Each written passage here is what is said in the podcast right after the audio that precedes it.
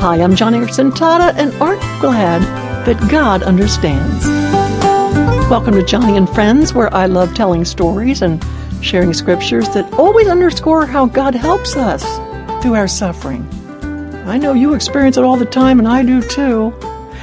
In fact, um, I remember one time, it was a long time ago, I'd spent the week in Thailand speaking at a evangelism conference, and we were to fly from Bangkok to Addis Ababa, the capital of Ethiopia, to do work among disabled people there.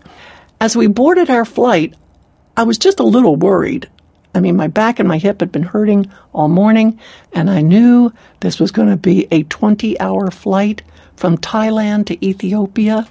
I had never been on a 20 hour flight before, and I privately dreaded the idea that I might not be able to get comfortable in the airplane seat.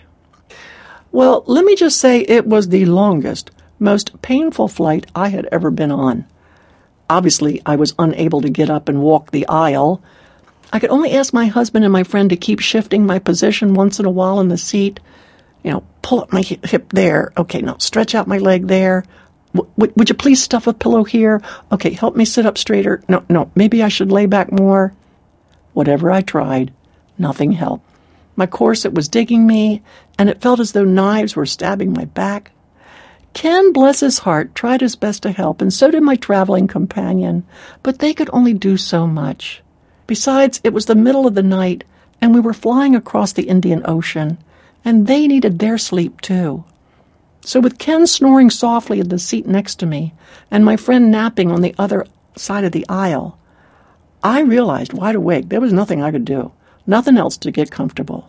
I glanced at my watch, and we were only five hours into the 20 hour flight.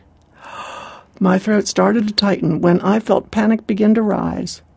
But then I stopped myself. I decided not to try to fight the pain. Instead, I breathed slowly and deeply and made a conscious effort to slowly surrender every tense muscle in my neck and shoulders. And in between breathing deeply, I prayed, Oh, Jesus, others may not be able to help, but you are here. You are not asleep. Thank you for staying up with me. Thank you for helping me. I know you're going to help me through this. I'm going to believe that I will make it with your help. Jesus completely understood because he too once suffered. And when I relaxed into that powerful and beautiful truth, an indescribable blanket of peace settled over me. I knew I had entered another level deeper, down deeper into the fellowship of sharing in his sufferings, just like it says in Philippians. And it meant I could endure. With God's grace, I would be able to make it, all because Jesus made his presence on that plane near as seat 3B next to me. The next thing I knew, the sun was up and we had arrived in Ethiopia. When it comes to suffering that we feel we either can or cannot endure, Matthew chapter 10 says, A student is not above his teacher, nor a servant above his master. It is enough for the student to be like his teacher, and the servant like his master. Friend, you may find yourself in a terrible affliction, but remember that Jesus did not exempt himself from suffering like you, but lived through it and learned from it, and he gives you the grace to do the same. I'd love to hear from you on this.